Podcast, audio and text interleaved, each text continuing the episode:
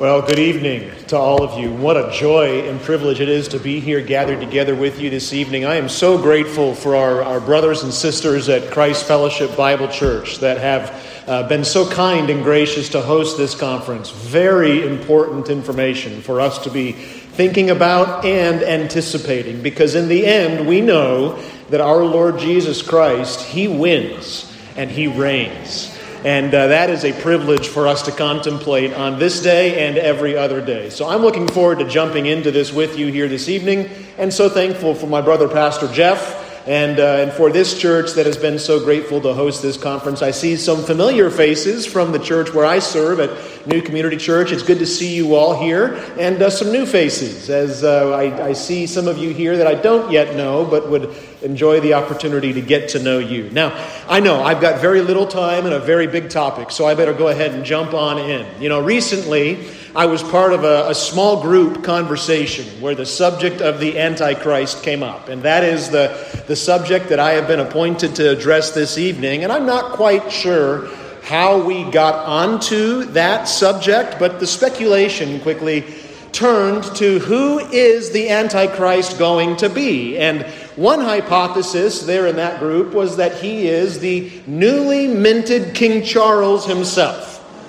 Well, growing up in the context of church circles, that kind of speculation was not new to me because I've always heard people theorizing about who is the Antichrist going to be. And they've said, well, he, he was or could have been Adolf Hitler or Joseph Stalin. And more recently, and perhaps disturbingly, I grew up hearing people speculating that, no, the Antichrist, he's Bill Clinton for sure. And right after that, it was no, we think he's actually George W. Bush. And then in his turn, Barack Obama got tagged. And, and as you might expect, even this morning, I was reading an article about how some people think that no, it's Donald Trump because he's actually being very friendly to Israel. You know, it, it's pretty much true that anyone with any measure of worldly power here on this planet at some point is going to end up becoming a, uh, a suspect in this great cosmic whodunit mystery. Who is the Antichrist? But you know, such newspaper kind of exegesis is always most likely destined to be proven wrong. As you can see from what I've just said, there is great and abiding confusion about the Antichrist. But, folks, I'm here to tell you this evening that if you approach the scriptures humbly, Using the proper rules for interpretation, clarity can be found, which is why I'm so grateful for my brother hosting this conference as we seek to have clarity on those events that are still to come. Now, that clarity, it's true for the Antichrist. And the classic passage on the Antichrist is found in Revelation 13, where we're given some very clear and helpful context. And I know you've already covered that context to some degree, but according to the flow of the book of Revelation and end times prophecy, let me just review the nutshell version for you. After the church is raptured and the tribulation period begins, the Antichrist, he will arise as a counterfeit of Christ, Satan's perverse version of Jesus. And he essentially begins his career by making a treaty with Israel, whom he promises to protect. And then in the middle of that tribulation period, according to Revelation 13 5, he breaks that pact, desecrates their temple, blasphemes their God, and precipitates ultimately the Holocaust that we know as Armageddon. And that is the big, we'll call it very bad picture. But you see, Revelation Though very specific and very literal, it's also very future. And therefore, it leaves us with some very big questions about who this Antichrist is and what he will be like. And to really dig down and answer those questions, which is the task that I've been given here this evening, you've got to broaden your scope out a little bit beyond the boundaries of the book of Revelation. Because there's many other passages of Scripture that provide us with great clarity about this question of what the Antichrist will be like. And that's what we're going to talk about here this evening.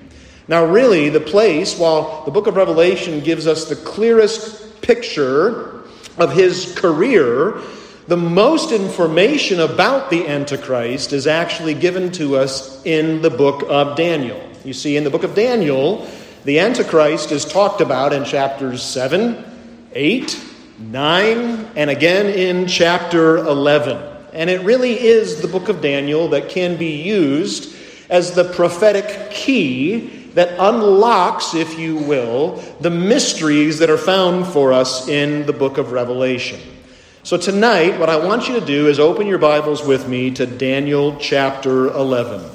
Because the information that is given to us by the prophet Daniel about the Antichrist, it is a story that tells us the natural conclusion to that germinal work of Satan that began with the fall of Adam. And in the book of Daniel, see, that story that began all the way back in the Garden of Eden, it comes to its fullest maturity in Satan's masterpiece work.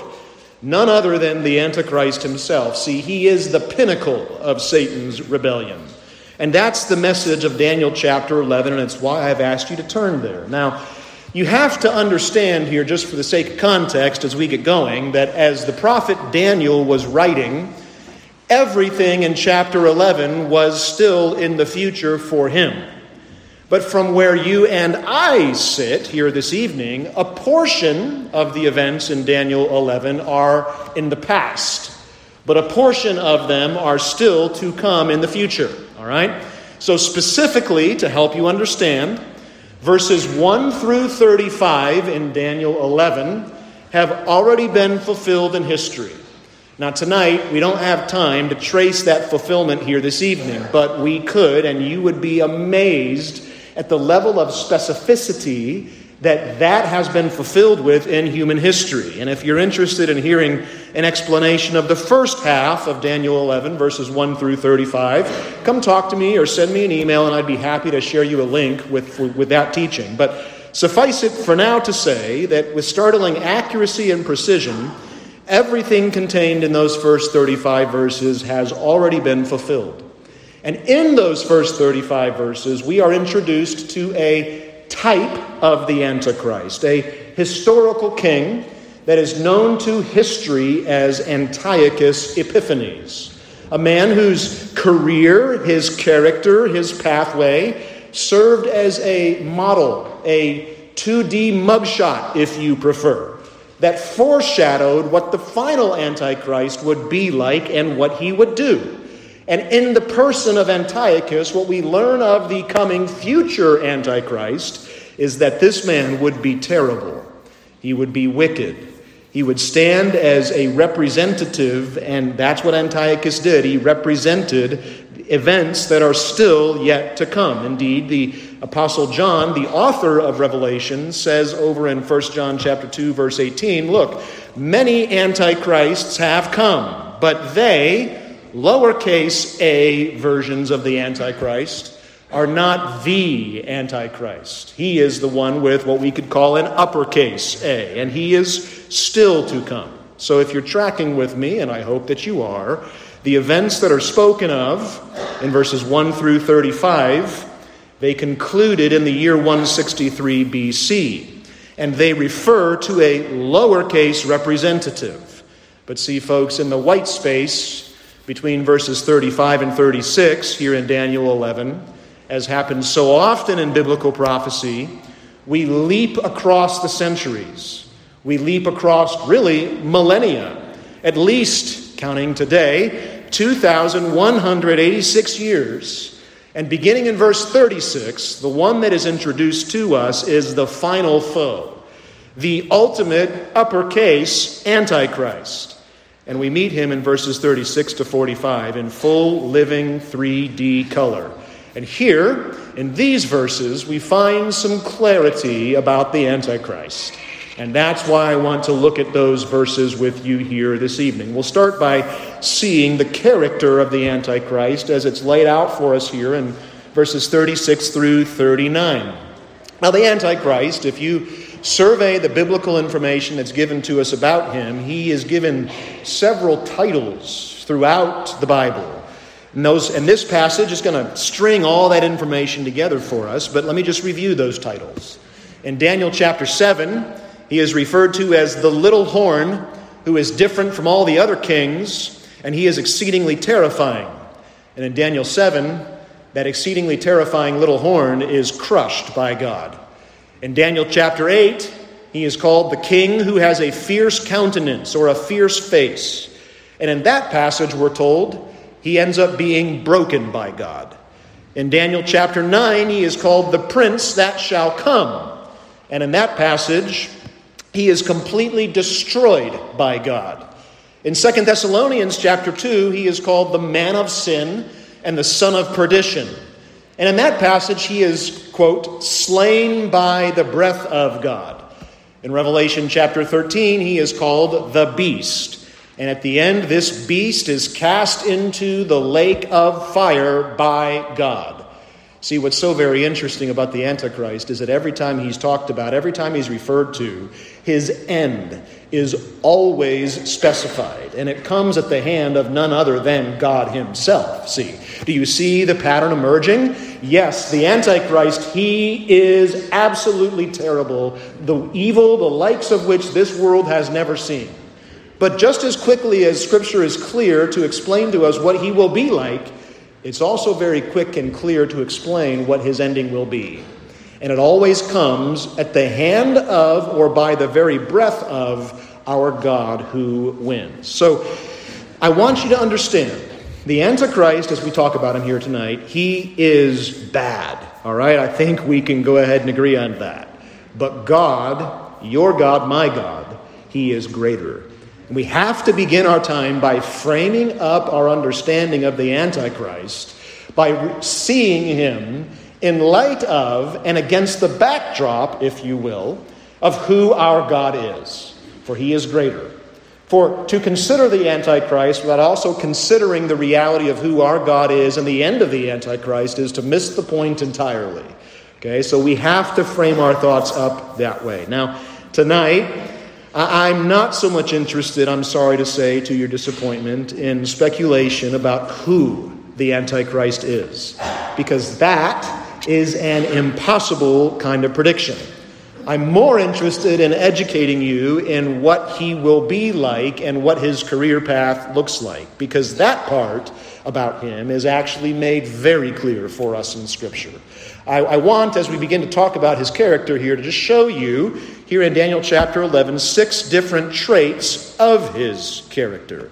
There in verse 36, right away, you can see that he is characterized as presumptuous. And all of these characteristics will start with a P to keep it clear in your mind, and at least in, in my mind, all right? So in verse 36, we find out that he is, right away, we're told, the king who will do as he wills. See, he is a king who is going to exercise the ultimate kind of presumption. He will make all decisions that are before him. He will do according to, the text says here, his own will.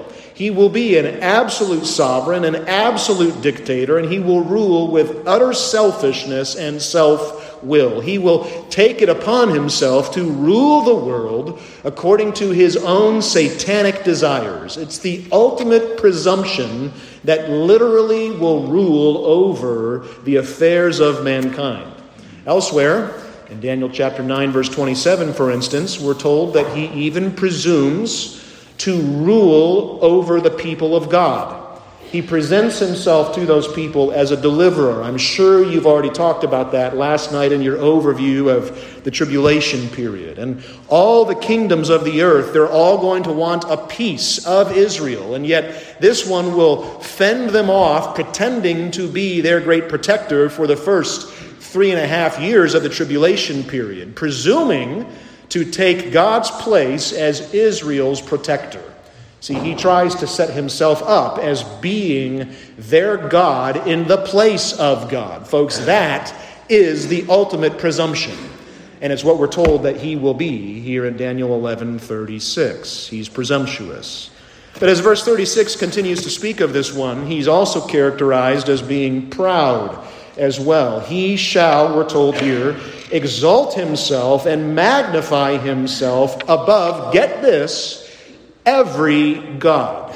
See, the, the, the, the Old Testament type, Antiochus Epiphanes, he was a proud man. History can prove that out. And in the first half of Daniel chapter 11, we see that that historical prefiguring of the Antichrist, Antiochus, he was an egomaniac. But he never went this far, see. He very religiously worshiped the gods of the Greeks and even tried to force the Jews to do the same. But the Antichrist, no. He will be absolutely atheistic, irreligious, setting himself up as being above every god. Second Thessalonians chapter 2 verse 4 describes that for us this way. It says he will oppose and exalt himself above all that is called God or that is worshiped so that he as God sits in the temple of God showing himself that he is God. See folks, that is the ultimate form of pride. He isn't given that honor by the people. No, we're told here that he takes it for himself. He exalts himself, we're told. He opposes all forms of religion, everything that has ever been called God, all that is worshiped, all deities, all shrines, all images, all altars, everything will take a second place to him. This man is proud enough to rip away the veil of religiosity and brazenly worship himself and call everyone else to do the same thing in a way that all can see. That's what Daniel 11:36 tells us of this man. You see, he is one who is presumptuous, he is proud, but as verse, as verse 36 goes on, we're told that he is profane as well. Look at what it says there with me. It says, He shall speak astonishing things against the God of gods. He shall prosper till the indignation is accomplished, for what is decreed shall be done. See, this man is going to be a blasphemer without equal. He will blaspheme in ways that are without precedent. And what exactly that looks like, I don't know, but I can only begin to imagine because, folks, I have heard, and you have heard, in the context around us, and as you look at the context of history, some pretty severe kinds of blasphemy.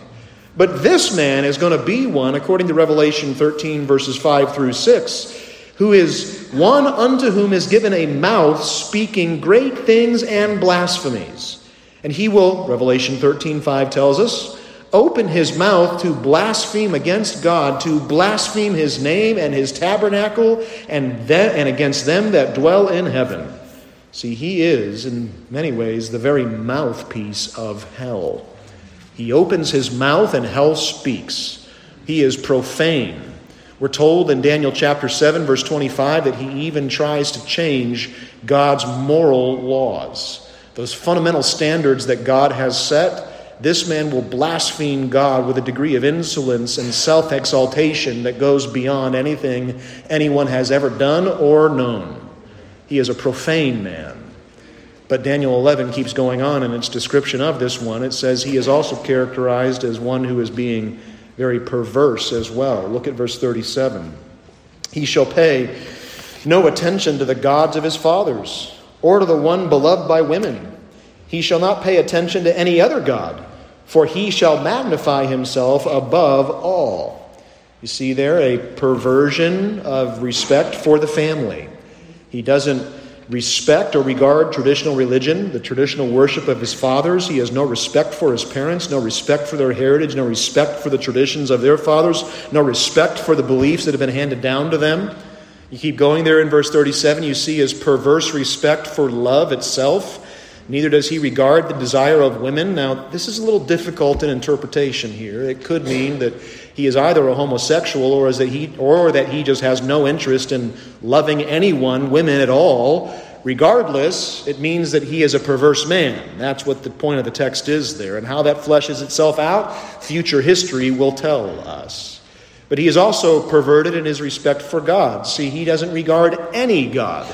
You know, most people in this world believe in some kind of a God, but this man does not. He is utterly, as we've already said, irreligious. And that too is a perversion of normal human need for religious direction. See, this man, he is perverse in every way. He is profane, he is proud, he's presumptuous. But then we get down here to verses 38 and 39, and we find out that finally he's going to be characterized as being very powerful as well. We're told that he will magnify himself above everything. He will become, it says there, the God of fortresses. That's the God that he will honor, a God whom, verse 38 says, his fathers did not know. That's the one that he shall honor with gold and silver, with precious stones and costly gifts. He shall deal with the strongest fortresses with the help of a foreign God. And those who acknowledge him he shall load with honor. He shall make them rulers over many and divide the land for a price. See, in the place of normal human affections, this man will worship himself and his own military power and prowess. Daniel chapter 7, verse 23 tells us that when he comes, he will devour the whole earth before him. He will honor the God of forces, even a God whom his fathers knew not. Right? That's who he will be. Thus he shall do in the strongest fortresses with a foreign God. He's going to take the whole earth, and then to make sure that he can hang on to it, he's going to divide it up amongst those who are willing to honor him. See, that's what this man is going to be like. That's his character. He says to them, You cooperate with me, and I'll give you a kingdom. The result of this is that he comes out sitting on top of the whole pile, all of humanity under his rulership during the period of the tribulation. See, that's what his character is going to be like. And I wanted you to see that because I wanted you to see the depth of his depravity.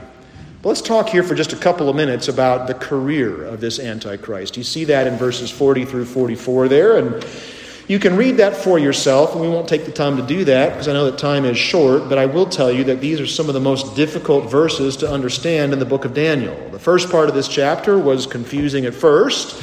Who is Antiochus Epiphanes and what is going on here? But it's easily unraveled when you superimpose the lens of human history over the first half. But see, these verses here, 40 through 44, they don't have the lens of history because they're all still future. And it seems as though nearly every commentator who writes on these verses in Daniel 11 has a different interpretation. For instance, who is the king of the south? Is that Egypt or an African confederation? And who is the king of the north? The European Union, Russia, Syria? Is the Antichrist himself the king of the north? And even more confusing, who is the he who enters into the many nations here? And what role does modern weaponry play in all of this? What are the modern counterparts of horsemen and chariots and ships? We don't know. That's my professional answer for you all, okay? But let me give us a very important clarification. It's not that this passage is unclear, because it's not unclear. It's that our perspective historically is lacking. Because nobody's been through this yet. We, we can't see into the future to understand these details with clarity and specificity. But, folks, I'm here to tell you that where our perspective may be limited, God's is not. It's not as though he had history under his control at one point and now here in Daniel 11 at the very end it just spirals away from him. No, everything from the first moment of creation has been under his perfect control. Folks, the point of these verses is to underscore the reality of God's sovereignty even in the end. And as bad as the Antichrist is in his character, and as fearsome as his career path is going to look like during that tribulation period, this passage is written for the people who are going to be living through this tribulation, to, to give them a roadmap to understand what is going on as it happens. And so, considering that, we, we simply don't know how the events in this verse are going to play out, and I don't believe that we were meant to know with precision.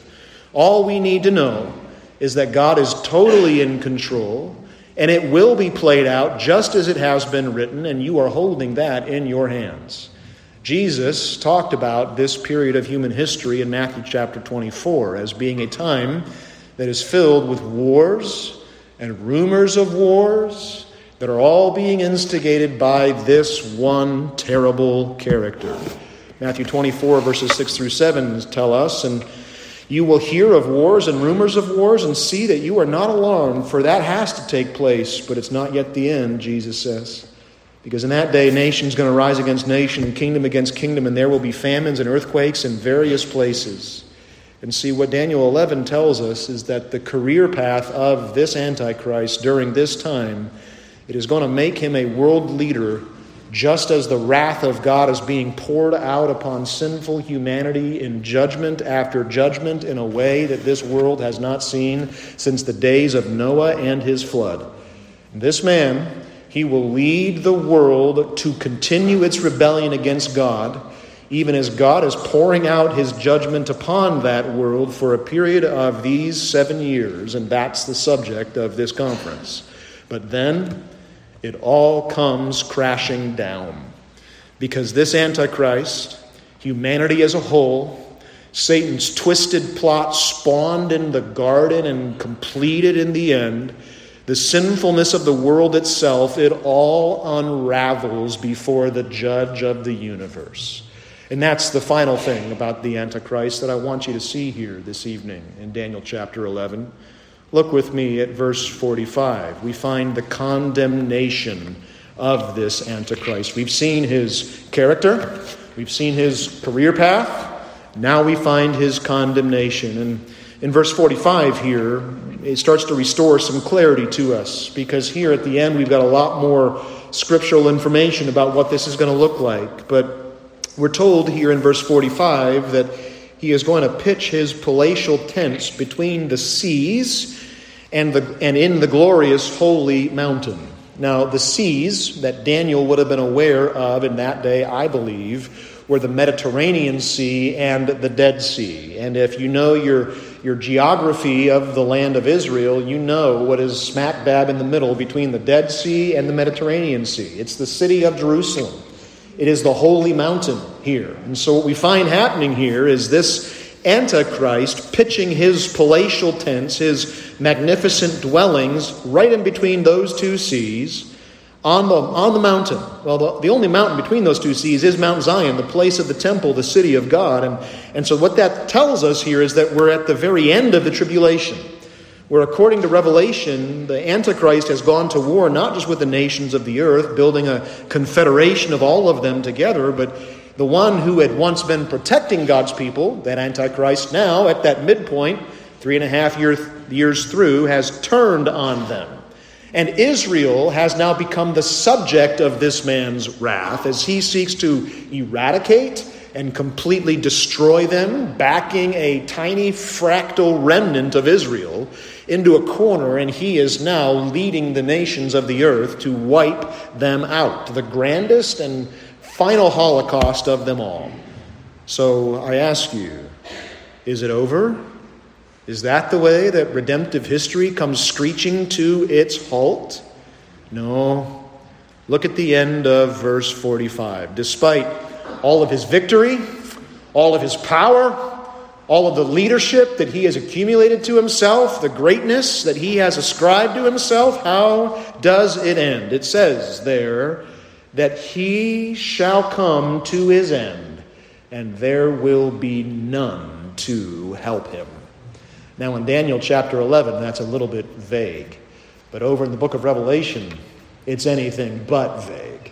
You could go, for instance, with me to Revelation chapter 19 where in verses 11 through 16 we're told very clearly how this happens with great and specific detail.